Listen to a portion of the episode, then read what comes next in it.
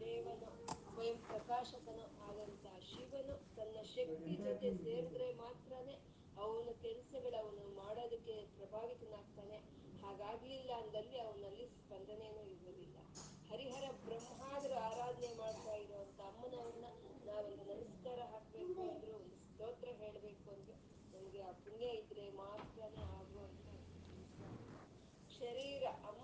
ಶರೀರವಾದ್ರೆ ಆ ಪರಮಾತ್ಮ ಆತ್ಮ ಶಿವ ಆತ್ಮನಂತೆ ಆ ಶಿವನ ಶರೀರವಾದಾಗ ಅಮ್ಮನವರು ಆತ್ಮ ಅಂತ. ಅಂದ್ರೆ ಶರೀರ ಆತ್ಮವಾಗಿ ಆ ಶಿವ ಶಕ್ತಿಯರು ಐಕ್ಯವಾಗಿ ಇರ್ತಾರೆ ಅವರು ಅವಿಭಾಜ್ಯರು ಅಂತ ಹೇಳ್ತಾ ಇದ್ದಾರೆ. ಹಾಗೆ ಆ ಮನಸ್ಸು ಮನಸ್ಸಿನಲ್ಲಿ ಇದ್ದಾರೆ ಅವರು. ಆಕಾಶದಲ್ಲಿ ಇದ್ದಾರೆ. ವಾಯು ಅಗ್ನಿ ನೀರು ಭೂಮಿ ಪಂಚಭೂತಗಳಲ್ಲೂ ಅವರೇ ತುಂಬಿ ಇದ್ದಾರೆ. ಹಾಗೆ ಆ ನಮ್ಮ ಮನಸ್ಸು ಮತ್ತೆ ಈ ಪಂಚಭೂತಗಳಲ್ಲಿ ತುಂಬಿರೋ ಅಂತ ಶಿವಶಕ್ತಿಯನ್ನ ಯಾವ ರೀತಿ ಆರಾಧನೆ ಮಾಡ್ಬೇಕು ಅನ್ನೋದನ್ನ ಗುರುಗಳು ನಮ್ಗೆ ಆರು ಶ್ಲೋಕಗಳ ಮೂಲಕ ತಿಳಿಸ್ಕೊಡ್ತಾ ಇದ್ದಾರೆ. ತವಾಜ್ಞಾ ಚಕ್ರಸ್ತಂ ಅಂತ ಹೇಳ್ತಾ ಇದ್ದಾರೆ. ಅಂದ್ರೆ ತವಾಜ್ಞಾ ಚಕ್ರಂ ಅಂದ್ರೆ ಈ ಆಜ್ಞಾ ಚಕ್ರ ಇದೆಯಲ್ಲಮ್ಮ? ನನ್ನ ಕಣ್ಣಿನ ಉಬ್ಬಿನ ಮಧ್ಯದಲ್ಲಿ ಬಿಂದು ಸ್ಥಾನ ಅದು ನಿಂದೆ, ತವಾಗ್ನ ಚಕ್ರ ಸ್ತಂಭ ನಿಂದೆ ನೀನು. ಅಲ್ಲಿ ನೀನು ಇದೀಯಾ, ಹೇಗಿದೀಯಾ? ತಪನ ಶಶಿ ಕೋಟಿ ದಿಕ್ಕಿದರಂ ಆ ಕೋಟಿ ಕೋಟಿ ಸೂರ್ಯ ಚಂದ್ರರು ಒಂದೇ ಸರಿ ಉದ್ಭವವಾದ್ರೆ ಯಾವ ರೀತಿ ಒಂದು ಪ್ರಕಾಶ ಇರುತ್ತೋ ಅಷ್ಟು ಪ್ರಕಾಶಮಾನವಾಗಿ ನನ್ನ ಆಜ್ಞಾ ಚಕ್ರದಲ್ಲಿ ಇದೆಯಾ. ಪರಂ ಶಂಭುಂ ಒಂದೇ ಪರಮಿಳಿತ ಪಾರ್ಶ್ವಂ. ಅಂದ್ರೆ ಅಲ್ಲಿ ಆಜ್ಞಾ ಚಕ್ರದಲ್ಲಿ ಇರೋ ಅಂತ ಪರಮ ಶಿವನ ಹೆಸರು ಪರಶಂಭು ಅಂತ. ಅವನು ಹೇಗಿದ್ದಾನೆ ಅಂದ್ರೆ ಆ ಪರಚಿತಿ, ಆ ಪರಚಿತ ಆದ ಅಮ್ಮನವ್ರ ಜೊತೆಯೇನೆ ಸೇರ್ಕೊಂಡು ಇದ್ದಾನೆ ಆಜ್ಞಾ ಚಕ್ರದಲ್ಲಿ ಅಂತ. ಈ ಷಟ್ಚಕ್ರಗಳ ಧ್ಯಾನದಲ್ಲಿ ನಾವು ಶಿವ ಶಿವೆಯರನ್ನ ಇಬ್ಬರನ್ನು ಸೇರ್ಸೆ ಧ್ಯಾನ ಮಾಡ್ಬೇಕು. ಯಾವ್ದೊಂದು ಚಕ್ರದಲ್ಲಿ ಒಬ್ಬರನ್ನೇ ಧ್ಯಾನ ಮಾಡೋ ಅಂತ ಒಂದು ಪ್ರಕ್ರಿಯೆ ಇಲ್ಲ, ಅಲ್ಲ ಇದು. ಈ ಪರಶಂಭು ಪರಚಿತ್ ಹಾಗೆ ನನ್ನ ಆಜ್ಞಾ ಚಕ್ರದಲ್ಲಿ ಇರೋ ಅಂತ ಆ ಶಿವೇ ಶಿವೆಯರು ಹೇಗಿದ್ದಾರೆ ಅಂದ್ರೆ ಕೋಟಿ ಕೋಟಿ ಸೂರ್ಯ ಚಂದ್ರರು. ಒಂದೇ ಸಲ ಉದ್ಭವ ಆದ್ರೆ ಹೇಂತ ಪ್ರಕಾಶ ಇರುತ್ತೋ ಅಂತ ಪ್ರಕಾಶಮಾನವಾಗಿ ಇದ್ದಾರೆ ಅಂತ ಯಾರು ಧ್ಯಾನ ಮಾಡ್ತಾರೋ ಯಮಾರಾಧ್ಯನ್ ಭಕ್ತಿಯ ಅಂತ ಭಕ್ತರು ರವಿ ಶಶಿ ಶುಚಿನಾಮ ವಿಷಯ ಅಂದ್ರೆ ರವಿ ಶಶಿ ಇಲ್ದಲೇ ಇರೋ ಅಂತ ಒಂದು ನಿರಾಲೋಕಕ್ಕೆ ಹೋಗ್ತಾರೆ ಆ ಲೋಕಕ್ಕೆ ಹೋಗ್ತಾರೆ. ಅದು ಬಾಲೋಕ ಭುವನ ಅಂತ ಹೇಳಿದ್ರು. ಅಂದ್ರೆ ರವಿ ಶಶಿ ಶುಚಿನಾಮ ವಿಷಯ ಅಂತಂದ್ರೆ, ಆ ರವಿ ಶಶಿ ಅಂದ್ರೆ ಆ ಸೂರ್ಯ ಚಂದ್ರರ ಅವ ಅವಶ್ಯಕತೆ ಎಲ್ಲಿ ಇರೋದಿಲ್ವೋ ಅಂತ ಲೋಕಕ್ಕೆ ಹೋಗ್ತಾರೆ ಅಂತ. ಅಂದ್ರೆ ಇದೇ ಪರಂಜ್ಯೋತಿ, ಪರಂಧಾಮ ಅಂತ ಹೇಳ್ಕೊಂಡಿದ್ವಿ ನಾವು. ಆ ಪರಂಜ್ಯೋತಿ ಕೋಟಿ ಕೋಟಿ ಸೂರ್ಯ ಚಂದ್ರರ ಹಾಗೆ ಪ್ರಕಾಶಮಾನವಾಗಿರುವಂತ ಪರಂಜ್ಯೋತಿ ಅದು. ಅದು ಎಲ್ಲಿದೆಯೋ ಅದೇ ಪರಂಧಾಮ ಅಂತ ಹೇಳ್ತಾರೆ. ಆ ಪರಂಧಾಮ ಅನ್ನೋದು ಅಲ್ಲಿರೋದು ಪರಶಂಭು ಅಂದ್ರೆ ಪರಮಾನಂದ ಸ್ವರೂಪನು. ಪರ, ಪರಚಿತ್ ಅಂದ್ರೆ ಪರಜ್ಞಾನ ಸ್ವರೂಪಿಣಿ. ಆ ಪರಮಾನಂದ, ಪರಜ್ಞಾನ, ಜ್ಞಾನಾನಂದ ಎಲ್ಲಿ ಇದೆಯೋ ನಿವಸಿತು ಅಂತ ಹೇಳಿದ್ರು ಅಂದ್ರೆ ಎಲ್ಲಿ ನಿವಾಸ ಮಾಡ್ತಾ ಇದೆಯೋ ಅದೇ ಪರಂಧಾಮ ಅಂತ ಮುಕ್ತಿ ಸಾಮ್ರಾಜ್ಯಕ್ಕೆ ಹೋಗ್ತಾರೆ. ಈ ಚಕ್ರದಲ್ಲಿ ಆ ರೀತಿ ಆ ಪರಶಂಭು ಪರಚಿತಿಯನ್ನ ಧ್ಯಾನ ಮಾಡಿದವರು ಅಂತ ಹೇಳ್ತಾ ಇದ್ದಾರೆ. ಆ ಆ ಪರಂಧಾಮ ಆ ಭಾಲೋಕ ಭುವನವೇ ನಮ್ಮಲ್ಲಿ ಇರುವಂತ ಸಹಸ್ರಾರ ಅಂತ ನಾವು ಹೇಳ್ಕೊಂಡಿದೀವಿ ಆ ಸಹಸ್ರಾರದಲ್ಲಿ ಇರುವಂತ ಷೋಡಶಿಯಾದ ಚಂದ್ರ ಕಲೆಗೆ ಯಾವ ಒಂದು ಕುಂದು ಕೊರತೆನೂ ಇರೋದಿಲ್ಲ. ಇವಾಗ ಹುಣ್ಣಿಮೆ ದಿನ ಒಂಥರ ಇದ್ರೆ ಅಮಾವಾಸ್ಯ ದಿನ ಒಂಥರ ಇರುತ್ತೆ ಅಲ್ಲ ಹದಿನೈದು ಚಂದ್ರ ಕಲೆಗಳು ಹಾಗಲ್ಲ, ಯಾವಾಗ್ಲೂ ಒಂದೇ ರೀತಿ ಶೋಭಾಯಮಾನವಾಗಿ ಪ್ರಕಾಶಿಸ್ತಾ ಇರೋಂತ ಚಂದ್ರ ಕಲೆ ಇರೋಂತ ಈ ಸಹಸ್ರಾರವೇ ಅದೇ ಆಲೋಕ ಭುವನ ಅಂತ. ಅದೇ ಅಮ್ಮನವರ ಭಕ್ತರಿಗೆ, ಮಣಿದ್ವೀಪ ಅಂತ ಹೇಳ್ಕೊಂಡ್ವಿ, ಅದೇ ಈಶ್ವರನ ಭಕ್ತರಿಗೆ, ಕೈಲಾಸ ವಿಷ್ಣುವಿನ ಭಕ್ತರಿಗೆ ಅದೇ ವೈಕುಂಠ ಅಂತ ಹೇಳ್ಕೊಂಡ್ವಿ. ಅದು ಆಜ್ಞಾ ಚಕ್ರದ ಒಂದು ಧ್ಯಾನ. ವಿಶುದ್ಧೌತೆ, ಶುದ್ಧ ಸ್ಫಟಿಕ ವಿಷದಂ ಅಂದ್ರು. ಅವಿಶುದ್ಧೌತೆ ಮತ್ತೆ ಅದ್ ನಿಂದೆ ಆ ವಿಶುದ್ಧ ಚಕ್ರ ನಿಲಯ ಅನ್ನೋದು ಅದು ಕಂಠಸ್ಥಾನ. ಇಲ್ಲಿ ಯಾವ ರೀತಿ ಧ್ಯಾನ ಮಾಡ್ಬೇಕು ನಾವು ಅಮ್ಮನವ್ರನ್ನ ಅಂತಂದ್ರೆ, ವಿಶುದ್ಧೌತೆ, ಶುದ್ಧ ಸ್ಫಟಿಕ ವಿಷಂ ವ್ಯೋಮಜನಕಂ ಅಂದ್ರು. ವ್ಯೋಮಜನಕಂ ಅಂದ್ರೆ ಅದು ಆಕಾಶವನ್ನ ಉತ್ಪನ್ನ ಮಾಡಿರೋ ಅಂತವ್ರು ಅವ್ರು ಅಂದ್ರೆ ಆಕಾಶಕ್ಕೆ ಜನನಿ, ಜನಕರು ಅವರು. ಆ ಅವರ ಹೆಸರಲ್ಲಿರೋ ವ್ಯೋಮಕೇಶಿ, ವ್ಯೋಮಕೇಶ್ವರ. ಅಮ್ಮ ಆ ಶಿವಶಕ್ತಿಯರ ಹೆಸರು ವಿಶುದ್ಧ ಚಕ್ರದಲ್ಲಿ ನಾವು ಧ್ಯಾನ ಮಾಡ್ಬೇಕಾಗಿರುವಂತ ಆ ಶಿವಶಕ್ತಿಯರ ಹೆಸರು ವ್ಯೋಮಕೇಶಿ ವ್ಯೋಮಕೇಶ್ವರ ಅಂತ. ವಿಶುದ್ಧ ಊತೆ ಶುದ್ಧ ಸ್ಫಟಿಕ ವಿಶುದ್ಧಂ ವ್ಯೋಮಜನಕಂ ಶಿವಂ ಸೇವೆ ದೇವೀಮಪಿ ಶಿವ ಸಮಾನ ವ್ಯವಿಸ್ತಾಂ ಅಂತ ಅಂದ್ರು ಅಂದ್ರೆ ಅಲ್ಲಿ ಆ ಈಶ್ವರನ ಜೊತೆ ಸಮವಾಗಿ ಹೋಗ್ತಾರಂತೆ. ಆ ಶಕ್ತಿ ಶಿವ ಶಕ್ತಿ ಐಕ್ಯವಾಗಿ ಹೋಗುವಂತದ್ದು ಯಾವುದು ಇಲ್ಲ, ಒಂದು ಭೇದ ಇಲ್ದಲೆ ಇರಿ ಹೋಗುವಂತದ್ದು ಅದಕ್ಕೆ ಸ್ಫಟಿಕಕ್ಕೆ ಹೋಲಿಸ್ತಾರೆ. ನಾವು ಹೇಳ್ಕೊಂಡ್ವಿ ಆಗ್ಲೇ ಸ್ಫಟಿಕದಲ್ಲಿ ಒಂದು ಕಿರಣ ಅನ್ನೋದು ನಾವು ಪ್ರವೇಶ ಮಾಡಿದಾಗ ಅದು ಎರಡಾಗ್ ಕಾಣಿಸುತ್ತೆ. ಅದು ಯಾವ್ದೋ ಒಂದು ಆಂಗಲ್ ಅಲ್ಲಿ ನಾವು ತಿರುಗಿಸಿ ನೋಡಿದಾಗ ಆ ಎರಡು ಒಂದಾಗ್ ಕಾಣಿಸುತ್ತೆ. ಅಂದ್ರೆ ಆ ಪರಮಾತ್ಮನೇ ಈ ಶರೀರವಾಗಿ, ಆತ್ಮವಾಗಿ ಕಾಣಿಸುವಂತಹದ್ದು ಈ ಶರೀರ, ಆತ್ಮನೇ ಮತ್ತೆ ಪರಮಾತ್ಮನಲ್ಲಿ ಐಕ್ಯವಾಗಿ ಹೋಗುವಂತ ಒಂದು ತತ್ವವೇ ಅದು, ಸ್ಫಟಿಕ ಶುದ್ಧ ನಿಗಮ್ ಅಂತ ಹೇಳಿರೋಂಥದ್ದು ಆ ರೀತಿ ಯಾರಾದ್ರೂ ಧ್ಯಾನ ಮಾಡ್ತಾರೋ ಶಿವ ಶಕ್ತಿ ಇಬ್ರು ಒಂದೇ ಅನ್ನೋ ರೀತಿ ಯಾರು ಧ್ಯಾನ ಮಾಡ್ತಾರೋ ವಿಶ್ವ ಅವ್ರ ಆ ಒಂದು, ಅವ್ರ ಒಂದು ಶರೀರದಲ್ಲಿ ಒಂದು ಶಶಿ, ಶಶಿಕಿರಣ ಸಾರೂಪ್ಯ ಸರಣೆ ಇದೆ ಅಂತಂದ್ರೆ ಬೆಳದಿಂಗಳು ಬರುತ್ತಂತೆ ಬೆಳದಿಂಗಳು. ಅಂದ್ರೆ ಸು, ಅಂದ್ರೆ ಒಂದು ಸೂರ್ಯನ ಕಿರಣಗಳಾದ್ರೆ ಅದಕ್ಕೆ ಬಿಸಿ ಇರುತ್ತಲ್ವಾ, ಬಿಸಿ ಇರುತ್ತೆ, ಅಲ್ಲಿ, ಅಲ್ಲೇನೋ ಬೆಳಕಿರುತ್ತೆ ಅಲ್ಲಿರೋ ಅಂತ ಎಲ್ಲ ಕಾಣಿಸುತ್ತೆ, ಅಲ್ಲಿ ಜ್ಞಾನವೂ ಹೋಗುತ್ತೆ, ಆದ್ರೆ ಅದೊಂದ್ ಸ್ವಲ್ಪ ಬಿಸಿ ಇರುತ್ತೆ. ಈ ಶಶಿಕಿರಣಗಳು ಹಾಗಲ್ವಲ್ಲ ಆಹ್ಲಾದವಾಗಿರುತ್ತೆ. ತಂಪುದನದಿಂದ ಇರುತ್ತೆ. ಕಾಣಿಸುತ್ತೆ, ಕತ್ತಲು ಹೋಗುತ್ತೆ, ಅಜ್ಞಾನ ಹೋಗುತ್ತೆ, ಜ್ಞಾನ ಬರುತ್ತೆ, ಮತ್ತೆ ತಂಪಾಗಿ ಇರುತ್ತಂತೆ. ನಾವು ಯಾವಾಗ ಈ ರೀತಿ ವಿಶುದ್ಧ ಕಂಠದಲ್ಲಿ ಧ್ಯಾನ ಮಾಡ್ತೀವೋ ಆ ಶಶಿಕಿರಣ ಸಾರೂಪ್ಯ ಸರಣೆ, ಆ ರೀತಿ ಬೆಳತಿಂಗಳನ್ನ ಅಮ್ಮನವ್ರು ಸುರಿಸ್ತಾರೆ ಅಂತ. ಅದೇ ವಿಧೋತಾಂತರ್ಧ್ವ ಅಂತ ಅದು ನಮ್ಮ ಒಳಗೆ ಇರುವಂತ ಅಜ್ಞಾನವೆಲ್ಲವೂ ದೂರ ಮಾಡಿ ಜ್ಞಾನದ ಕಡೆ ಹೋಗ್ತೀವಿ ನಾವು ಅಂತ ವಿಧೂತಾಂತರ್ದ್ವ ಅಂತ ವಿಲಸತಿ ಅದೇಗೆ ಅಂದ್ರೆ ಚಕೋರೀವ ಜಗತಿ ಎಂದು. ಚಕೋರ ಪಕ್ಷಿ ರೀತಿ ಆ ಚಂದ್ರನಿಗಾಗಿ ಕಾಯ್ತಾ ಇರುತ್ತೆ ಅದು ಚಂದ್ರನಿಗಾಗೆ ಕಾಯ್ತಾ ಇರುತ್ತಂತೆ. ಯಾವಾಗ್ಲೂ ಅದು ಚಂದ್ರ ಯಾವಾಗ ಬರ್ತಾನೆ, ಅವನ್ ಬಿಲ್ಡಿಂಗ್ ಯಾವಾಗ ಬರುತ್ತೆ, ಆ ಬಿಲ್ಡಿಂಗ್ ನಾನು ಯಾವಾಗ ಪಾನ, ಪಾನವನ್ನು ಮಾಡ್ತೀನಿ ನಾನು. ನಂಗೆ ಅದೇ ಸಾಕು. ಅದ್ ಬಿಟ್ರೆ ಇನ್ನೇನು ಬೇಡ ಅಂತ ಚಕೋರ ಪಕ್ಷಿ ಯಾವಾಗ್ಲೂ ಎದುರು ನೋಡ್ತಾ ಇರುತ್ತಂತೆ. ಹಾಗೆ ಈ ರೀತಿ ವಿಶುದ್ಧ ಕಂಠದಲ್ಲಿ ಒಂದು ಅಮ್ಮ ಅಮ್ಮ ಶಿವೆ ಶಿವೆಯರನ್ನ ಧ್ಯಾನ ಮಾಡೋ ಅಂತ ಅವ್ರಿಗೆ ಆ, ಅವರು ಕಟಾಕ್ಷವೇ ಸಾಕು, ಆ ಜ್ಞಾನಾನಂದವೇ ಸಾಕು, ಆ ಅಲೌಕಿಕವಾದ ಆನಂದವೇ ಬೇಕು, ಈ ಲೌಕಿಕವಾದ ಯಾವ ವಿಷಯಗಳು ನನಗೆ ಬೇಡ ಅಂತ ಎದುರು ನೋಡ್ತಾ ಇರ್ತಾರಂತೆ.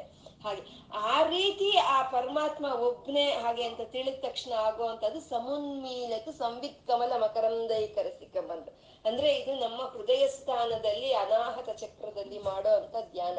ಇಲ್ಲಿ ಆ ಸಂವಿತ್ ಕಮಲಂ ಸಂವಿತ್ ಕಮಲಂ ಅಂದ್ರೆ ಅದು ಜ್ಞಾನ ಕಮಲ. ಆ ಜ್ಞಾನ ಕಮಲ ಸಂಪೂರ್ಣವಾಗಿ ಹರಳುತ್ತಂತೆ. ಜ್ಞಾನ ಕಮಲ ಅನ್ನೋದು ಹರಳುತ್ತೆ. ಸಮುನ್ಮೀಲಕ ಸಂವಿತ್ ಕಮಲ ಮಕರಂದೈಕ ರಸಿಕಂ. ಒಂದು ಹೂವ, ಒಂದು ಬಿಟ್ಟು ಅಂತಂದ್ರೆ ಒಂದು ಮಕರಂದ ಅಂತ ಇರುತ್ತೆ. ಮಕರಂದ ಅಂತ ಇದೆ ಅಂದ್ಮೇಲೆ ಅಲ್ಲಿ ಒಂದು ಕೀಟಗಳು, ಅದನ್ನ ಕುಡಿಯೋದಕ್ಕೆ ದುಂಬಿಗಳು ಎಲ್ಲ ಇರುತ್ತವೆ.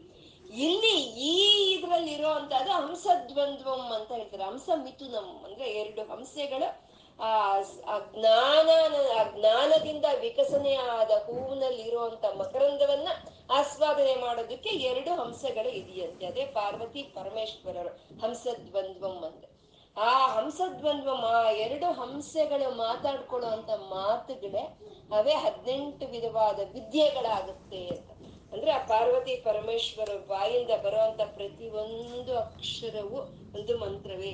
ಪ್ರತಿ ಒಂದು ಒಂದು ಮಾತುಗಳು ಅವು ವಿದ್ಯೆಗಳೇ. ಪ್ರತಿ ಒಂದು ಇದೂನು ವೇದ ವೇದ ಅನ್ನವನ್ನ ಆಧರಿಸಿಕೊಂಡಿರೋ ಅಂತ ಹದಿನೆಂಟು ವಿದ್ಯೆಗಳಾಗಿ ಬರುತ್ತೆ ಅಂತ. ಅಂದ್ರೆ ಅದಕ್ಕೆ ಎಂತ ಗುಣ ಇದೆ ಅಂತಂದ್ರೆ ಹಂಸೆಗಳಿಗೆ ಹಂಸೆ ಅನ್ನೋದು ನೀರು, ಹಾಲು ಬೆರೆಸಿಟ್ರೆ ಅದು ನೀರನ್ನು ಬಿಟ್ಟು ಹಾಲನ್ನು ಕುಡಿಯುತ್ತಂತೆ ಈ ಹಂಸೆಗಳು ಏನ್ ಮಾಡುತ್ತೆ ಅಂತಂದ್ರೆ ನಾವು ಒಂದು ಸಲಿ ಸಾಧನೆ ಅಂತ ಶುರು ಮಾಡಿದ್ವಾ? ಒಂದ್ಸಲಿ ಧ್ಯಾನ ಅಂತ ಶುರು ಮಾಡಿದ್ವಾ? ನಮ್ಮಲ್ಲಿ ಇರುವಂತ ಕೆಟ್ಟ ಗುಣಗಳನ್ನೆಲ್ಲ ಬಿಟ್ಟು ನಮ್ಮಲ್ಲಿರೋ ಒಳ್ಳೆ ಗುಣಗಳನ್ನ ಆ ಭಕ್ತಿಯನ್ನು ಮಾತ್ರ ತಗೊಳ್ಳುವಂತ ಹಂಸಗಳಂತೆ. ಇವು ಹಂಸದ್ವಂದ್ವಂ ಅಂತ ಹೇಳಿ, ಹೇಳ್ತಾ ಇರೋದು.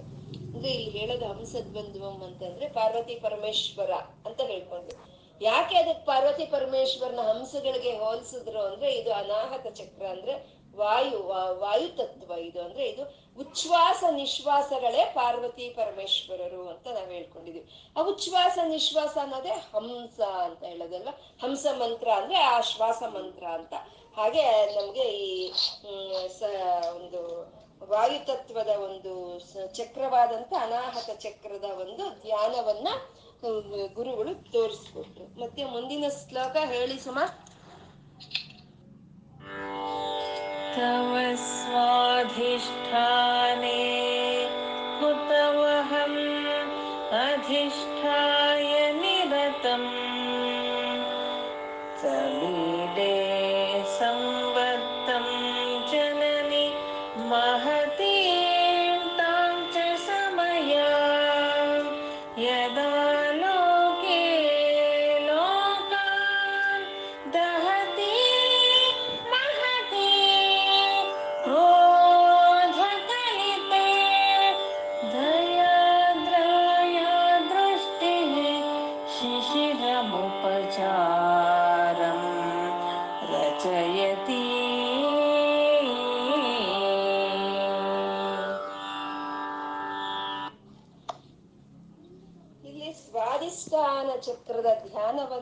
ತಗೊಂಡ್ರು ಗುರುಗಳು.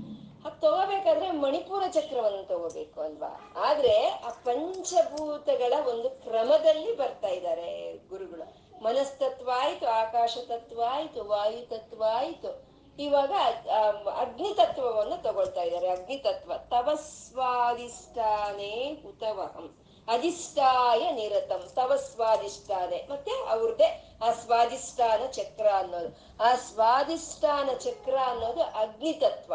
ಆ ಅಗ್ನಿತತ್ವವಾದ ಆ ಸ್ವಾದಿಷ್ಠಾನ ಚಕ್ರದಲ್ಲಿ ಅವರು ನಿರಂತರವಾಗಿ ನಿವಾಸ ಮಾಡ್ತಾ ಇದ್ದಾರಂತೆ. ತವ ಸ್ವಾದಿಷ್ಠಾನೇ ಹುತವ ಅಧಿಷ್ಠಾಯ ನಿರತಂ. ತಮೀಡೆ ಸಂವರ್ತ್ರಂ ಜನನಿ ಮಹತೀಂ ತಾಂಚ ಸಮಯ. ಅಲ್ಲಿರೋ ಅಂತ ಶಿವ ಆ ಶಕ್ತಿಯರ ಹೆಸರು ಹೇಳ್ತಾ ಇದ್ದಾರೆ, ಸಂವರ್ತ್ರಂ. ಆ, ಅವನ ಹೆಸರು ಸಂವರ್ತ್ರಂ. ಆ ಅಮ್ಮನವರ ಹೆಸರು ಸಮಯ ಅಲ್ಲಿರೋ ಅಂತ ಶಿವನ ಹೆಸರು ಸಂವರ್ತಮ್ಮ ಆದ್ರೆ ಅಮ್ಮನವರ ಹೆಸರು ಸಮಯ ಅಂತ. ಅವ್ರು ಎಲ್ಲಿದ್ದಾರೆ? ಸ್ವಾದಿಷ್ಠಾನ ಚಕ್ರದಲ್ಲಿ ಇದ್ದಾರೆ ಅಂದ್ರೆ ಅಗ್ನಿ ತತ್ವದ ಚಕ್ರದಲ್ಲಿ ಇದ್ದಾರೆ. ಅಲ್ಲಿರೋ ಅಂತ ಈ ಸಂವರ್ತ್ರಂ ಏನ್ ಮಾಡ್ದ ಅಂದ್ರೆ ಯದಾಲೋಕೆ ಲೋಕ ದಹತಿ ಮಹತಿ ಕ್ರೋಧ ಕಲಿತೆ ಅಂದ್ರು.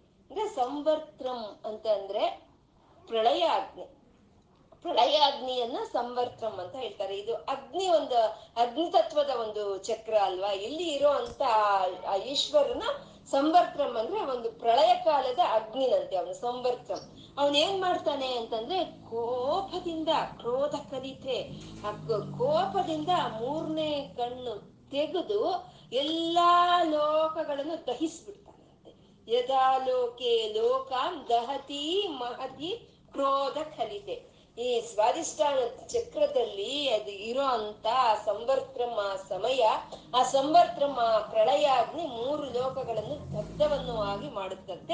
ಅದು ಕೋಪದಿಂದ ದಗ್ಧ ಮಾಡಾಗುತ್ತಂತೆ. ಇಲ್ಲೇ ಅಮ್ಮನವ್ರ ಹೆಸರು ಏನ್ ಹೇಳಿದ್ರು ಅಂದ್ರೆ ಸಮಯ ಅಂತ ಹೇಳಿದ್ರು. ಸಮಯ ಅಂತ ಅಂದ್ರೆ ಟೈಮಿಂಗ್ ಅಂತ ಹೇಳ್ತೀವಿ ಟೈಮಿಂಗ್ ಅಂತ ಹೇಳ್ತೀವಿ. ನಾವ್ ಹೇಳ್ತೀವಲ್ವ ಸಮಯ ಸಮಯ ವಿವೇಚನೆ ಇಲ್ಲ ನಿನ್ಗೆ ಅಂತೀವಿ. ಅಥವಾ ಏನು ಸಮಯ, ಸಮಯದ ವಿವೇಚನೆ ಚೆನ್ನಾಗಿದೆ ಅಂತ ಹೇಳ್ತೀವಿ. ಅಂದ್ರೆ ಸಮಯ ಅಂತಂದ್ರೆ ಯಾವ ಸಮಯಕ್ಕೆ ನಾವು ಏನು ಮಾಡ್ಬೇಕೋ ಆ ಪ್ರಜ್ಞೆ ಇರುವಂತಹದ್ದೇ ಸಮಯ ಅಂತ ಹೇಳ್ತಾರೆ. ಇಲ್ಲಿ ಅಮ್ಮನವ್ರ ಹೆಸರು ಸಮಯ ಅಂತ ಹೇಳ್ತಾ ಇದ್ದಾರೆ. ಅಂದ್ರೆ ಯಾವ ಸಮಯಕ್ಕೆ ಏನ್ ಮಾಡ್ಬೇಕು ಅದೇ ಮಾಡ್ಬೇಕು.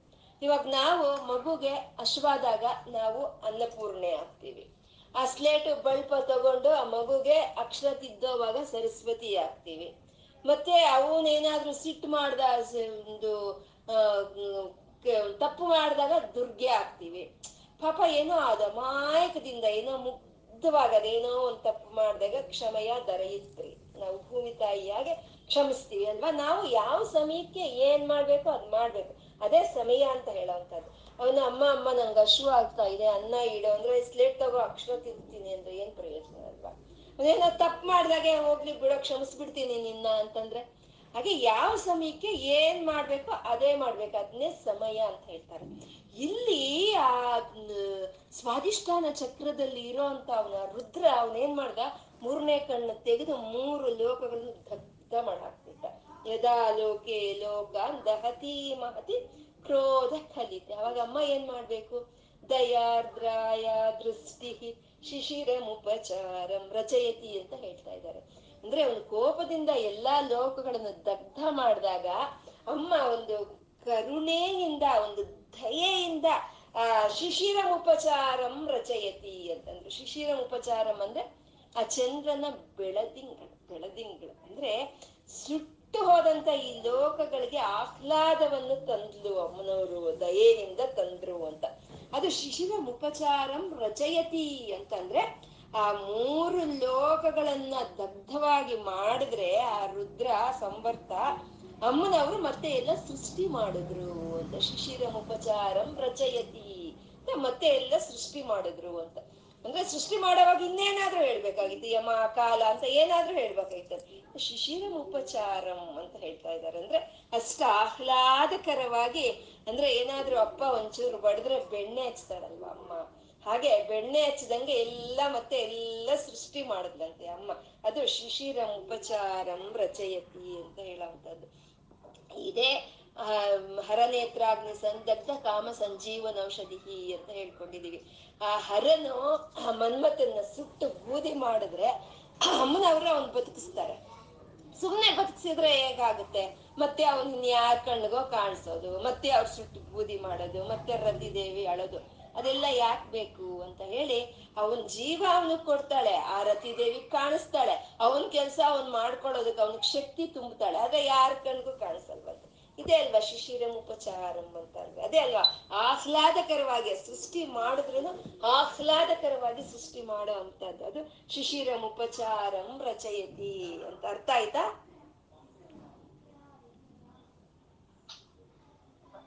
ಅರ್ಥ ಆಯ್ತಾ? ಇನ್ನು ಮುಂದಿನ ಶ್ಲೋಕ ಹೇಳಿ. ಘಟಿತ್ವಂತಂ ಶಕ್ತ್ಯ ತಿಮಿರಾ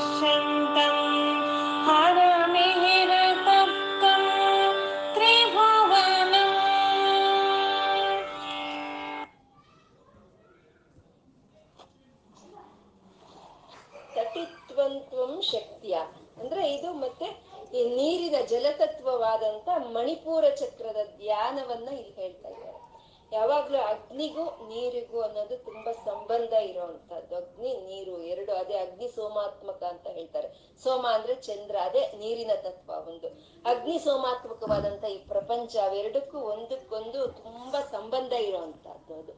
ಈ ಈ ತಟಿತ್ವಂತ್ವಂ ಶಕ್ತಿಯ ಈ ಒಂದು ಮಣಿಪೂರ ಚಕ್ರದಲ್ಲಿ ಇರೋಂತ ಈಶ್ವರನ ಹೆಸರು ಅಮೃತೇಶ್ವರ ಅಮೃತೇಶ್ವರ. ಅಮ್ಮನವರ ಹೆಸರು ಅಮೃತೇಶ್ವರಿ. ಈ ಈ ನೀರಿನ ತತ್ವವಾದ ಮಣಿಪುರ ಚಕ್ರದಲ್ಲಿ ಇರೋಂತ ಅಮ್ಮನವರ ಹೆಸರು ಅಮೃತೇಶ್ವರಿ, ಆ, ಈ ಶಿವನ ಹೆಸರು ಅಮೃತೇಶ್ವರ ಅಂತ. ಇದು ಜಲತತ್ವದ ಅಂತ ಕೂಡಿರುವಂತ ಮಣಿಪುರ ಚಕ್ರ ಇದು.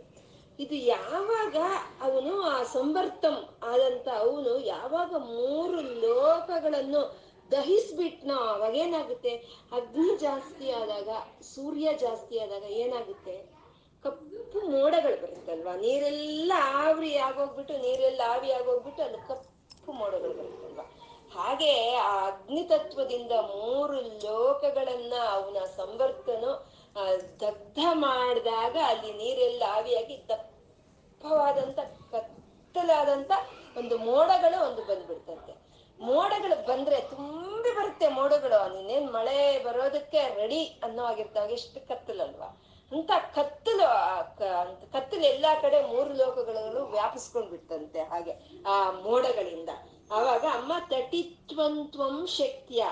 ತಿಮಿರ ಪರಿಪಂಥಿ ಸ್ಫುರಣಯ ಅಂತ ಇದ್ದಾರೆ ಅಂದ್ರೆ ತಟಿತ್ವಂತ್ವಂ ಅಂದ್ರೆ ತಟಿಲ್ಲೇಖಾ ತಂದಿ ಅಂತ ಹೇಳ್ಕೊಂಡಿದೀನಲ್ವಾ ತಟಿಲ್ಲತಾ ಸಮರುಚಿ ಅಂದ್ರೆ ವಿದ್ಯುತ್ ಲೇಖೆ ಒಂದು ಮಿಂಚಿನ ಬಳ್ಳಿ. ಆ ಮಿಂಚಿನ ಬಳ್ಳಿ, ಆ ಕಪ್ಪಾದ ಮೋಡ ಅದು ಈಶ್ವರ. ಆ ಕಪ್ಪಾದ ಮೋಡದ ಒಳಗಿಂದ ಅಮ್ಮ ಮಿಂಚಿನ ಬಳ್ಳಿಯಾಗಿ ಬರ್ತಾಳಂತೆ, ಮಿಂಚಿನ ಬಳ್ಳಿ. ಅಂದ್ರೆ ಆ ಮಿಂಚಿನ ಬಳ್ಳಿಯಾಗಿ ಬಂದಾಗ ಆ ಮೂರು ಲೋಕಗಳು ಒಂದು, ಆ ಕತ್ತಲು ಅನ್ನೋದು ಹೊರಟೋಗಿ ಮೂರು ಲೋಕಗಳಿಗೂ ಬೆಳಕು ಬಂತಂತೆ. ಅದು ತಟಿತ್ವಂತ್ವಂ ಶಕ್ತಿಯ ತಿಮಿರ ಪರಿಪಂತಿ ಸ್ಫುರಣಯ. ಇಲ್ಲಿ ಅಮ್ಮನವರು ಅಮೃತೇಶ್ವರಿ ಅಂತ ಹೇಳ್ಕೊಂಡಿದೀವಲ್ವಾ ನಾವು? ಆ ಅಮೃತೇಶ್ವರಿಯಾದ ಅಮ್ಮನವ್ರನ್ನ ನವರತ್ನಗಳಿಂದ ಅಲಂಕೃತಳಾಗಿರೋ ಹಾಗೆ ನಾವು ಭಾವನೆ ಮಾಡ್ಬೇಕಂತೆ. ನಮ್ಮ ಮಣಿಪುರ ಚಕ್ರದಲ್ಲಿ ಇದು ಜಲಚಕ್ರ ಇಲ್ಲಿ ಅಮ್ಮನವರ ಆದ ಅಮೃತೇಶ್ವರಿಯನ್ನ ನವರತ್ನಗಳಿಂದ ಕೂಡಿರೋ ಹಾಗೆ ನಾವು ಧ್ಯಾನ ಮಾಡಬೇಕು.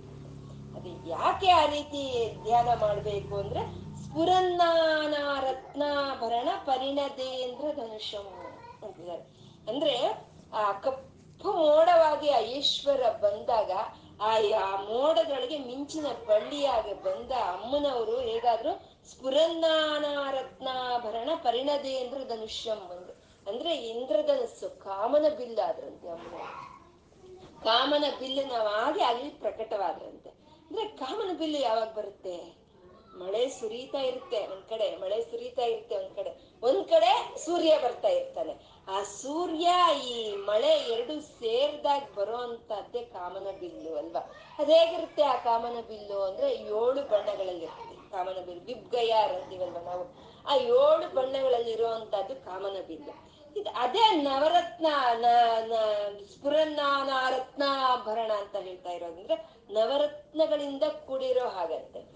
ಅಂದ್ರೆ ಆ ಏಳು ಬಣ್ಣಗಳು ಸೇರಿದ್ರೆ ಆ ಬಿಳಿಯ ಬಣ್ಣ ಆಗುತ್ತೆ. ಅಲ್ಲಿಗೆ ಆ ಏಳು ಬಿಳಿ ಒಂದು ಎಂಟಾಯ್ತು ಮತ್ತೆ ಅದು ಅದಿರೋ, ಅದ್ ಬಂದಿದ್ ಹೇಗೆ? ಮೋ ಕಪ್ಪಾದ ಮೋಡದಿಂದ ಬಂತು. ಅಂದ್ರೆ ಅದೊಂದು ಕಪ್ಪು. ಅಲ್ಲಿಗೆ ಒಂಬತ್ತು, ಆ ಒಂಬತ್ತು ನವರತ್ನಗಳಿಂದ ಅಲಂಕೃತಳಾಗಿರೋ ಹಾಗೆ ಆ ಪ್ರಕೃತಿಯಲ್ಲಿ ಅಮ್ಮನವರು ಆ ಕಾಮನ ಬಿಲ್ಲಿನ ಹಾಗೆ ಪ್ರಕಟವಾಗ್ತಾ ಇದ್ದಾರೆ ಅಂತೆ. ಅದು ತಟಿತ್ವಂತ್ವಂ ಶಕ್ತಿಯ ತಿಮಿರ ಪರಿಪಂಥಿ ಸ್ಫುರಣಯ ಸ್ಫುರನ್ನಾನಾರತ್ನಾಭರಣ ಪರಿದ ಪರಿ ಪರಿಣದೇಂದ್ರ ಧನುಷ್ಯಂ ಆ ರೀತಿ ಆ ಮೋಡಗಳಲ್ಲಿ ಅಮ್ಮನವರು ಮಿಂಚಿನ ಬಳ್ಳಿಯಾಗಿ ಬರ್ತಾ, ಆ ಸೂರ್ಯನ್ ತಂದು, ಆ ಮಳೆಯನ್ನು ತಂದು ತಾನು ಕಾಮನ ಬಿಲ್ಲು ಆಗಿ ಆ ಪ್ರಕೃತಿಯಲ್ಲಿ ಅಲಂಕಾರಿತವಾಗಿ ನಮ್ಗೆ ಅಲ್ಲಿ ಪ್ರಕಟವಾಗ್ತಾ ಇದ್ದಾರೆ ಅಮ್ಮನವರು ಅಂತ.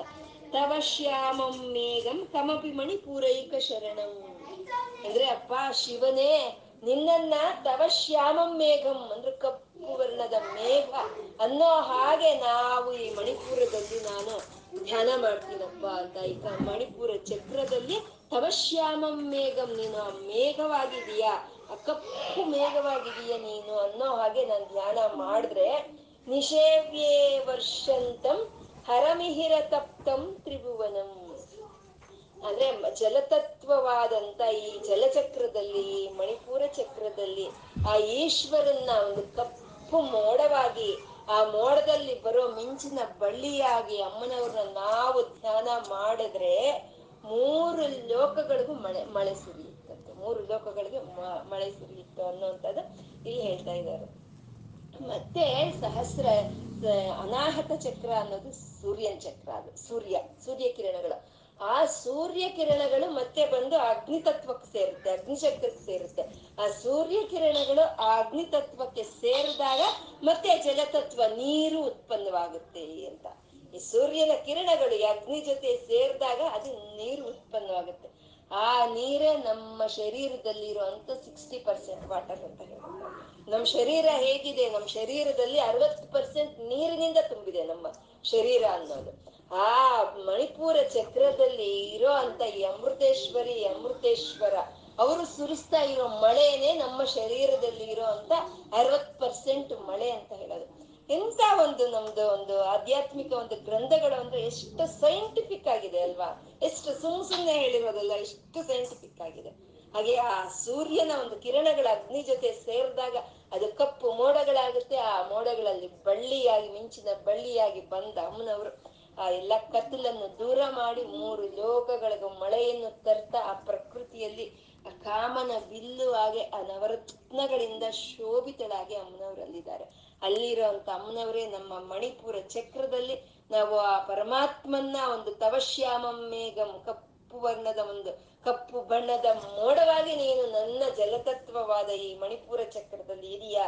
ಅಮ್ಮನವರು ಮಿಂಚಿನ ಬಳ್ಳಿಯಾಗಿದ್ದಾರೆ ಅಂತ ನಾವು ಧ್ಯಾನ ಮಾಡಿದಾಗ ನಮ್ಮ ಶರೀರಕ್ಕೆ ಬೇಕಾಗಿರುವಂತ ಅರವತ್ತು ಪರ್ಸೆಂಟ್ ನೀರನ್ನು ಸಂಪೂರ್ಣವಾಗಿ ಅವರು ಅಲ್ಲಿ ವರ್ಷಿಸ್ತಾರೆ ಅಂತ ಹೇಳುವಂತಹದ್ದು ಇದು ಮಣಿಪುರ ಚಕ್ರದ ಒಂದು ಧ್ಯಾನ. ಇನ್ನು ಮುಂದಿಂದು ಹೇಳಿ.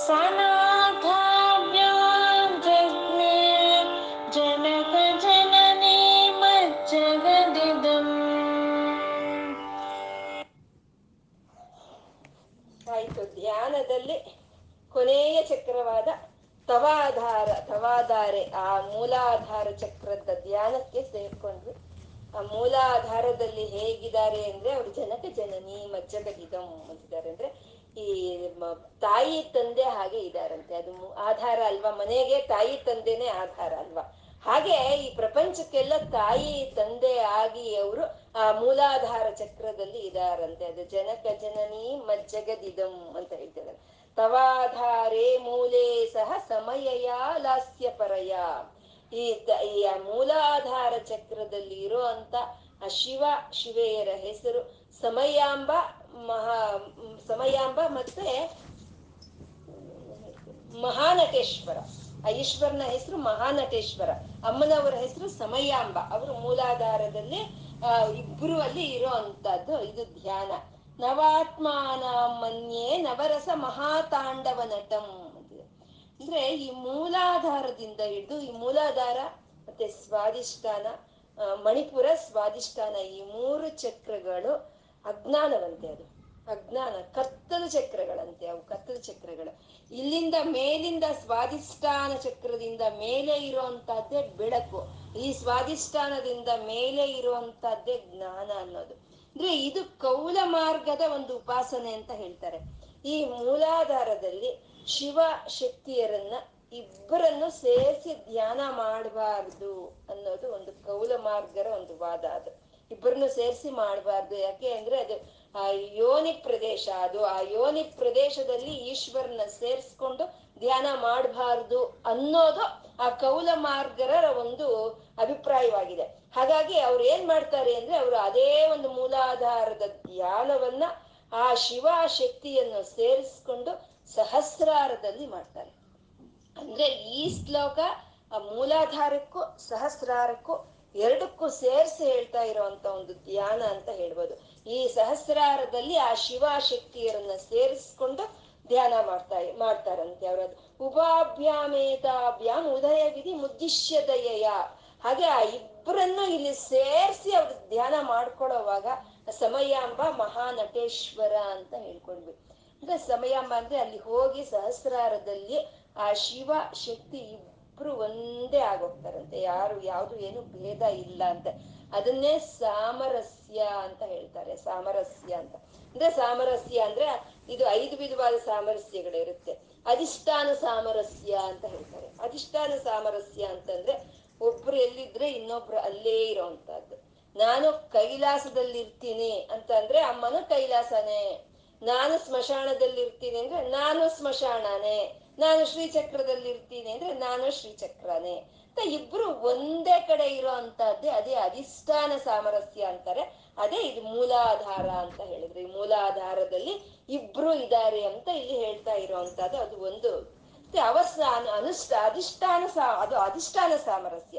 ಮತ್ತೆ ಅನುಷ್ಠಾನ ಸಾಮರಸ್ಯ ಅಂತಂದ್ರೆ ಅನುಷ್ಠಾನ ಅಂದ್ರೆ ಅವ್ರು ಮಾಡೋ ಅಂತ ಕೆಲ್ಸಗಳು. ಅವು ಏನಪ್ಪಾ ಅಂದ್ರೆ ಜನಕ ಜನನೀ ಮಜ್ಜಗದಿದಂ ಅಂತ ಅಂದ್ರು ಅಂದ್ರೆ ಜನಕ ಜನನಿ ಅಂದ್ರೆ ಸೃಷ್ಟಿ, ಸ್ಥಿತಿ, ಲಯ, ತಿರೋಧಾನ, ಅನುಗ್ರಹ ಅನ್ನೋ ಕಾರ್ಯಗಳನ್ನು ಮಾಡ್ತಾ ಇದ್ದಾರೆ. ಅದು ಅನುಷ್ಠಾನ ಸಾಮ್ಯ ಅಂತ ಹೇಳ್ತಾರೆ. ಅಂದ್ರೆ ಸೃಷ್ಟಿ, ಸ್ಥಿತಿಗಳನ್ನು ಮಾಡೋವಾಗ ಅಮ್ಮನವ್ರಿಗೆ ಈಶ್ವರನ ಸಹಕರಿಸಿದ್ರೆ, ಲಯ ಕಾರ್ಯ ಮಾಡೋವಾಗ ಈಶ್ವರನ್ಗೆ ಅಮ್ಮನವ್ರು ಸಹಕರಿಸ್ತಾರೆ. ಒಬ್ರು ಸಹಕರಿಸ್ಕೊಳ್ತಾರೆ. ಆ, ನೀನು ಸೃಷ್ಟಿ ಮಾಡ್ತೀಯಾ, ಸ್ಥಿತಿ ಮಾಡ್ತೀಯಾ? ಆ, ನಾನು ಸಹಾಯ ಮಾಡ್ತೀನಿ. ಆ, ನೀವು ಲಯ ಕಾರ್ಯ ಮಾಡ್ತೀರಾ, ನಾನ್ ಸಹಾಯ ಮಾಡ್ತೀನಿ ಅಂತ ಹಾಗಿರುತ್ತೆ. ಇಲ್ಲ, ನೀನ್ ಸೃಷ್ಟಿ ಮಾಡಿದ್ರೆ ನಾನು ಲಯ ಮಾಡ್ತೀನಿ ಅನ್ನೋ ಇರೋದಿಲ್ಲ ಅವರು ಇದು, ಅವರು ಎರಡು ಇಬ್ಬರದು ಒಂದೇ ಒಂದು ಇದಾಗಿರುತ್ತೆ. ಅದನ್ನ ಅದು ಅನುಷ್ಠಾನ ಸಾಮರಸ್ಯ ಅಂತ ಹೇಳ್ತಾರೆ. ಮತ್ತೆ ರೂಪ ಸಾಮರಸ್ಯ ಅಂದ್ರೆ ಅರ್ಧನಾರೀಶ್ವರ ತತ್ವ, ಇಬ್ರು ಒಂದೇ ರೀತಿ ಇರೋವಂತಹದ್ದು ಮತ್ತೆ ಇನ್ನ ನಾಮ ಸಾಮರಸ್ಯ ಅಂತ ಅಂದ್ರೆ ಅವನು ಭವ ಆದಾಗ ಇವನು ಭವಾನಿ ಅವನು ರುದ್ರ ಆದಾಗ ಇವಳು ರುದ್ರಾಣಿ ಆ ಎಲ್ಲ ಒಂದೇ ಇರುತ್ತೆ.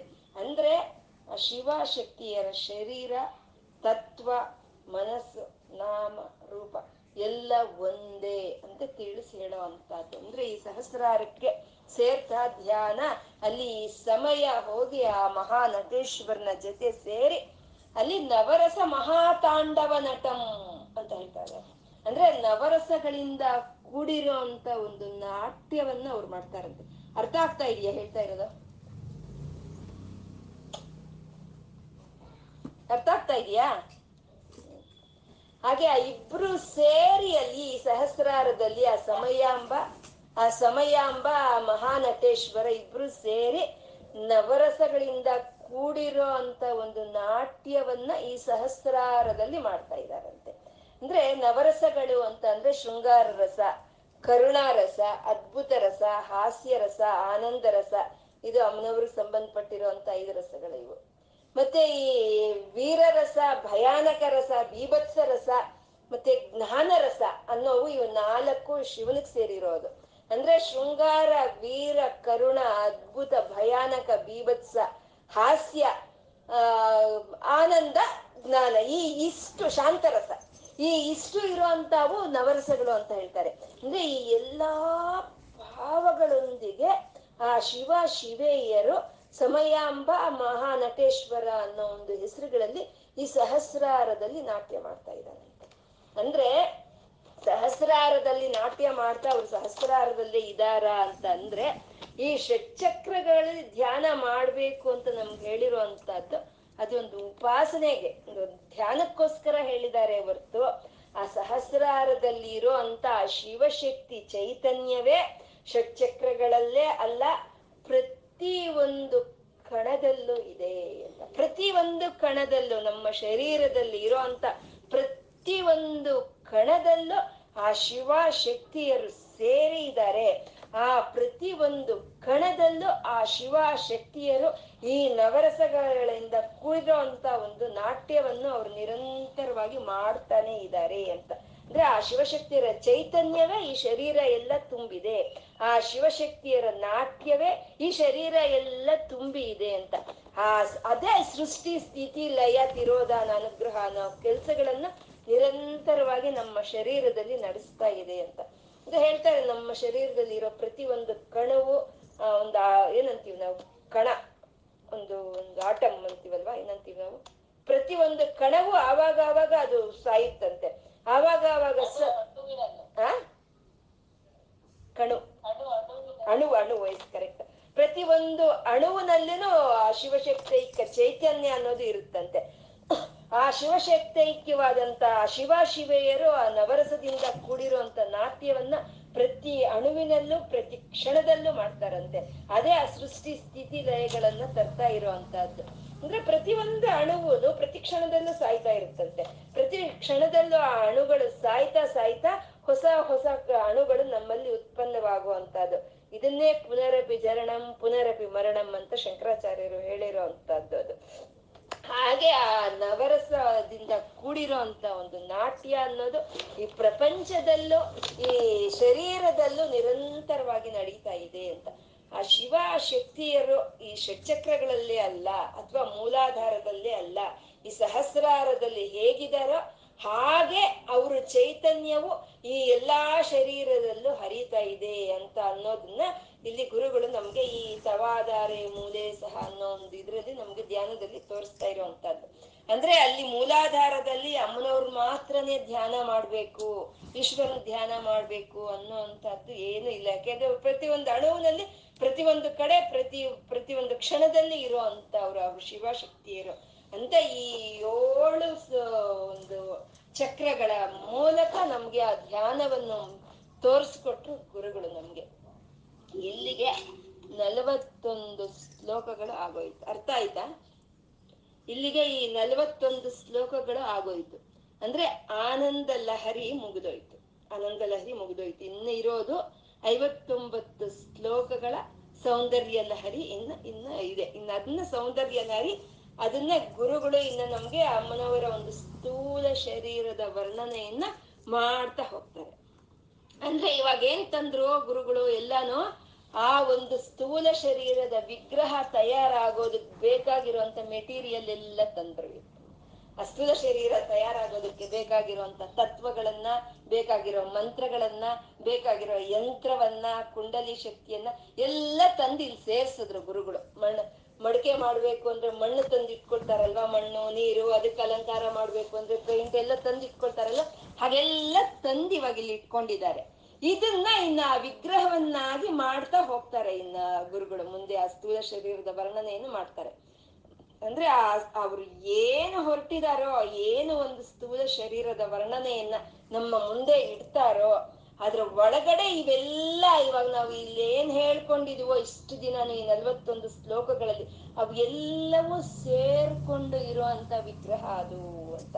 ಅಂದ್ರೆ ಇವಾಗ ಈ ಶರೀರ ನಮ್ಗೆ ಹೀಗ್ ಕಾಣಿಸ್ತಾ ಇದೆ ಅಂತಂದ್ರೆ ಒಳಗಡೆ ಲಿವರ್ ಇದೆ ಹಾರ್ಟ್ ಇದೆ, ಕಿಡ್ನಿಗಳಿದೆ, ಲಂಗ್ಸ್ ಇದೆ, ಅಲ್ವಾ? ಬ್ರೈನ್ ಇದೆ ಎಷ್ಟಿದೆ ಅಲ್ವಾ?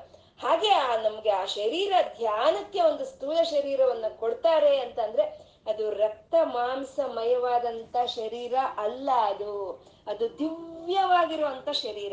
ಆ ಶರೀರದ ತುಂಬಾ ನಮ್ಗೆ ಇವಾಗ ಹೇಳಿರುವಂತ ಎಲ್ಲ ತತ್ವಗಳು, ಮಹಿಮೆಗಳೇ ತುಂಬಿಕೊಂಡು ಇರೋ ಅಂತದ್ದು ಅಂತ ನಾವು ಆ ಶರೀರವನ್ನು ವರ್ಣನೆ ಮಾಡ್ಬೇಕಾ? ಈ ಭಾವನೆ ಎಲ್ಲ ತಗೊಂಡ್ ಬರ್ಬೇಕು? ಒಳಗಡೆ ಆ ಅರಂಜಿನಲ್ಲಿ ಇರುವಂತ ರಸ ಇರುತ್ತಲ್ವ, ಹಾಗೆ ಆ ಒಳಗಡೆ ಇರುವಂತ ರಸ ಇದು ಅಂತ ನಾವು ಈ ಭಾವನೆಗಳನ್ನೆಲ್ಲ ಸೇರಿಸಿ ಅಲ್ಲಿ ನಾವು ಧ್ಯಾನ ಮಾಡೋ ಅಂತದ್ದು ಈ ಐವತ್ತೊಂಬತ್ತು ಶ್ಲೋಕಗಳು.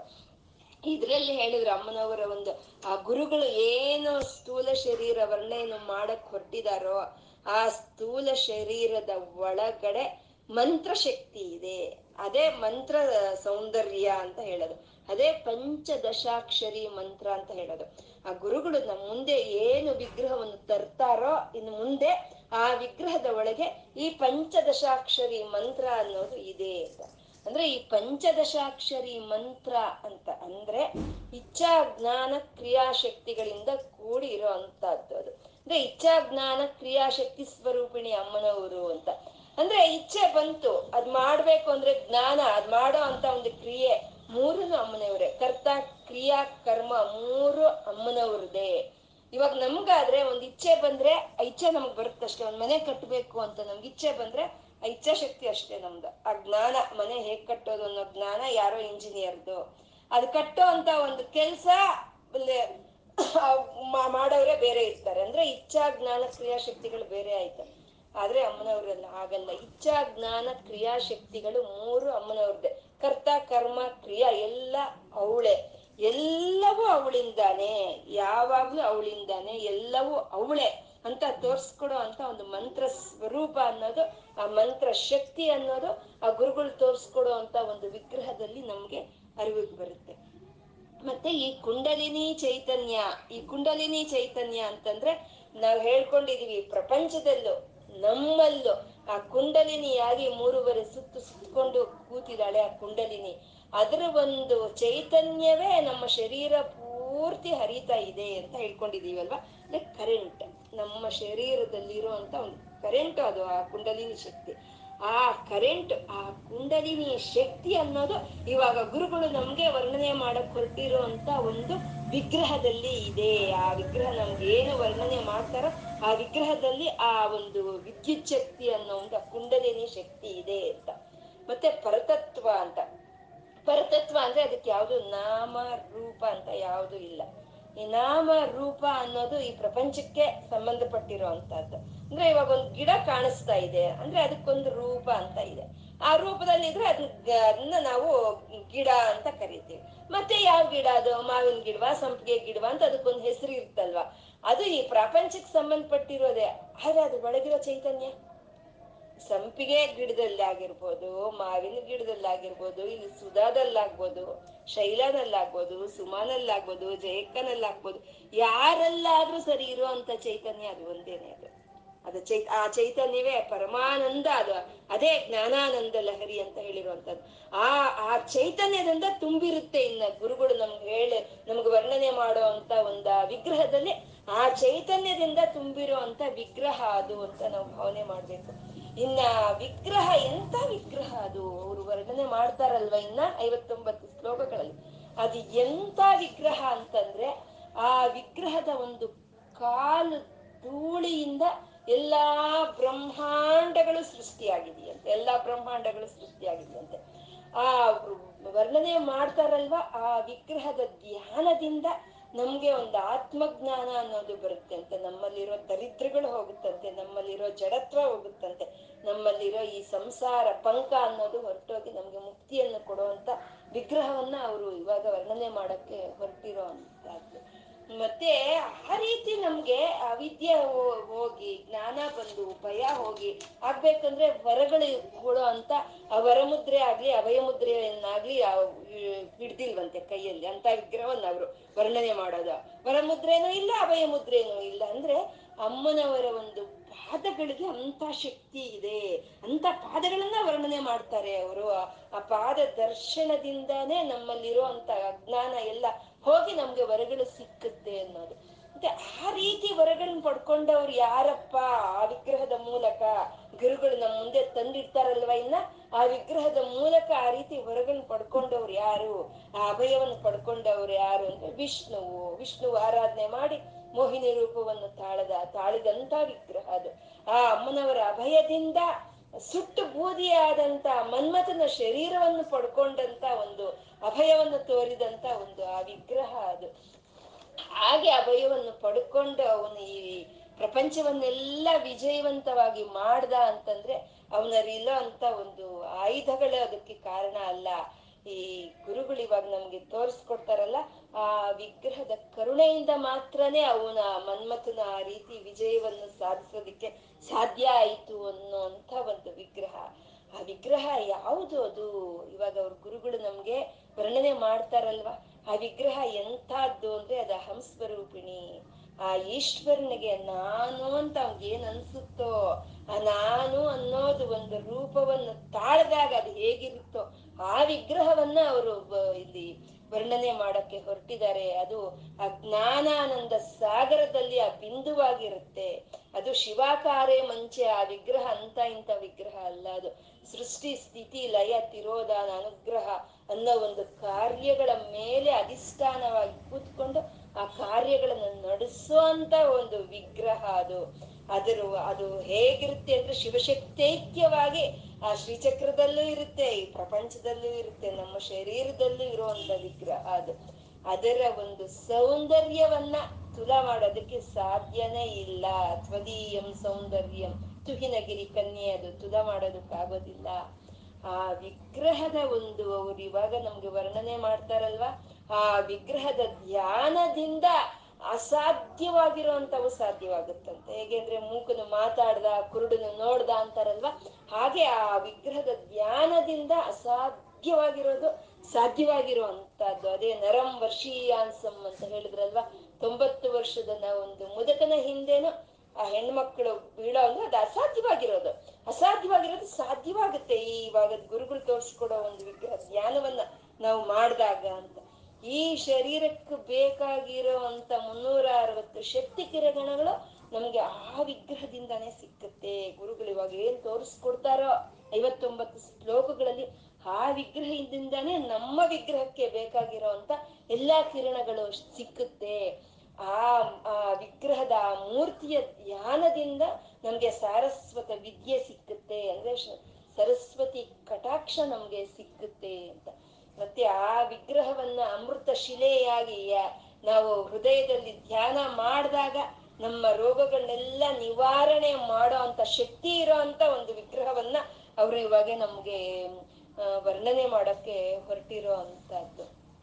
ಭವಾನಿ ಅಂತ ಕರೆದ್ರೆ ಆ ಮಂಗಳ ವಿಗ್ರಹವನ್ನ ತೆಗೆದು ನಮ್ಮನ್ನ ತನ್ನ ಕೊರಳಗೆ ಹಾಕೊಳ್ಳೋ ಅಂತ ಒಂದು ವಿಗ್ರಹ ಅದು. ಭವಾನಿತ್ವಂ ದಾಸೇ ಮಯಿ ಅಂತ. ಮತ್ತೆ ಅದು ಎಂತಾದ್ರು ಅಂತ ಅಂದ್ರೆ ಸೃಷ್ಟಿ, ಸ್ಥಿತಿ, ಲಯ ಕಾರ್ಯಗಳನ್ನೆಲ್ಲ ಮಾಡ್ತಾ ಇದ್ದು, ಆ ಸೃಷ್ಟಿ, ಸ್ಥಿತಿ, ಲಯ ಕಾರ್ಯಗಳನ್ನ ಮಾಡ್ತಾ ಇರೋ ಆ ವಿಗ್ರಹಕ್ಕೆ ಒಂದು ಪಾದ ಪೂಜೆ, ಒಂದು ನಮಸ್ಕಾರ ಅಂತ ನಾವು ಮಾಡಿದ್ರೆ ಎಲ್ಲಾ ದೇವ ದೇವತೆಗಳಿಗೂ ಆ ನಮಸ್ಕಾರವನ್ನ, ಆ ಪೂಜೆವನ್ನ ತಲುಪಿಸೋ ಅಂತ ಶಕ್ತಿ ಇರೋ ಅಂತ ಒಂದು ವಿಗ್ರಹ ಅದು. ಮತ್ತೆ ಆ ವಿಗ್ರಹದಲ್ಲಿ ಆ ಮಾಂಗಲ್ಯದ ಒಂದು, ಹ್ಮ್, ವಿವರಣೆಯನ್ನ, ವರ್ಣನೆಯನ್ನು ಮಾಡ್ತಾರೆ ಅಲ್ವಾ ಗುರುಗಳು? ಆ ಮಾಂಗಲ್ಯ, ಎಂಥ ಮಾಂಗಲ್ಯ ಅಂದ್ರೆ ವಿಷ ಕುಡ್ದಂತ ಈಶ್ವರನ ಸಹಿತ ಮೃತ್ಯುಂಜಯನನ್ನಾಗಿ ಮಾಡಿಸಿದಂಥ ವಿಗ್ರಹ ಅದು. ಆ ಹಾಗೆ ಸರ್ವಾಧಿಕಾರಿಣಿ ಆಗಿದ್ರು ಅಮ್ಮನ ಒಂದು ಪಾತಿವ್ರತ್ಯವನ್ನು ತೋರಿಸ್ಕೊಡೋ ಅಂತ ಒಂದು ವಿಗ್ರಹವನ್ನ ಇವಾಗ ನಮ್ಮ ಮುಂದೆ ತಂದಿಡ್ತಾ ಇದ್ದಾರೆ. ಆ ವಿಗ್ರಹದ ಧ್ಯಾನದಿಂದ ಯಾವುದೋ ಒಂದು ನಾವು ಕೋರಿಕೆಗಳು ತೀರ್ಸ್ಕೊಳ್ಳೋದಕ್ಕೋಸ್ಕರ ಆ ವಿಗ್ರಹ ಧ್ಯಾನವಲ್ಲ. ಆ ವಿಗ್ರಹ ಧ್ಯಾನದಿಂದ ನಮ್ಗೆ ಮೋಕ್ಷ ಸಿಕ್ಕುವಂತದ್ದು, ಪುರುಷಾರ್ಥಗಳು ಸಂಪೂರ್ಣವಾಗಿ ಸಿಕ್ಕೋ ಅಂತ ಒಂದು ವಿಗ್ರಹವನ್ನ ನಮ್ಮ ಮುಂದೆ ಇವಾಗ ತಂದಿಡ್ತಾ ಇದ್ದಾರೆ. ಆ ವಿಗ್ರಹ ಎಂತದ್ದು ಅಂದ್ರೆ ಅದೇ ಶರೀರ, ಅಮ್ಮನವ್ರ ಶರೀರ. ಆ ಶರೀರದೊಳಗೆ ಇರೋಂತ ಒಂದು ಆ ಚೈತನ್ಯವೇ ಅದೇ ಶಿವ. ಅದೇ ನಮ್ಮ ಮನಸ್ಸಿನಲ್ಲೂ ಆ ಷಟ್ಚಕ್ರಗಳಲ್ಲೂ ಇದೆ. ಆ ಷಟ್ಚಕ್ರಗಳ ಮೂಲಕ ನಾವು ಆ ವಿಗ್ರಹವನ್ನ ಇವಾಗ ಗುರುಗಳು ನಮ್ಮ ಮುಂದೆ ಇನ್ನು ಐವತ್ತೊಂಬತ್ತು ಶ್ಲೋಕಗಳಲ್ಲಿ ಇರುವಂತ ವಿಗ್ರಹವನ್ನ ನಾವು ಧ್ಯಾನ ಮಾಡ್ತಾ ನಾವು, ಆ ದಿವ್ಯ ಮಂಗಳ ಮೂರ್ತಿಯ ವರ್ಣನೆಯನ್ನ ಇನ್ನು ನಾವು ಇನ್ನು ಮುಂದಿನ ಕ್ಲಾಸಿಂದ ನಾವು ವರ್ಣನೆ ಮಾಡ್ಕೊಳ್ತಾ, ಈ ಆನಂದ ಲಹರಿಯನ್ನ ಆ ವಿಗ್ರಹದೊಳಗೆ ಒಂದು ನಾವು ನೋಡ್ತಾ, ಆ ಸೌಂದರ್ಯವನ್ನ ಅನುಭವಿಸೋಣ ಅಂತ ಹೇಳ್ಕೊಂಡು, ಇವತ್ತೇನ್ ಹೇಳ್ಕೊಂಡಿದೀವೋ ಎಲ್ಲ ಶಿವ ಶಿವಶಕ್ತಿಯರಿಗೆ ಅರ್ಪಣೆ ಮಾಡ್ತಾ, ಸರ್ವಂ ಶ್ರೀ ಲಲಿತಾರ್ಪಣ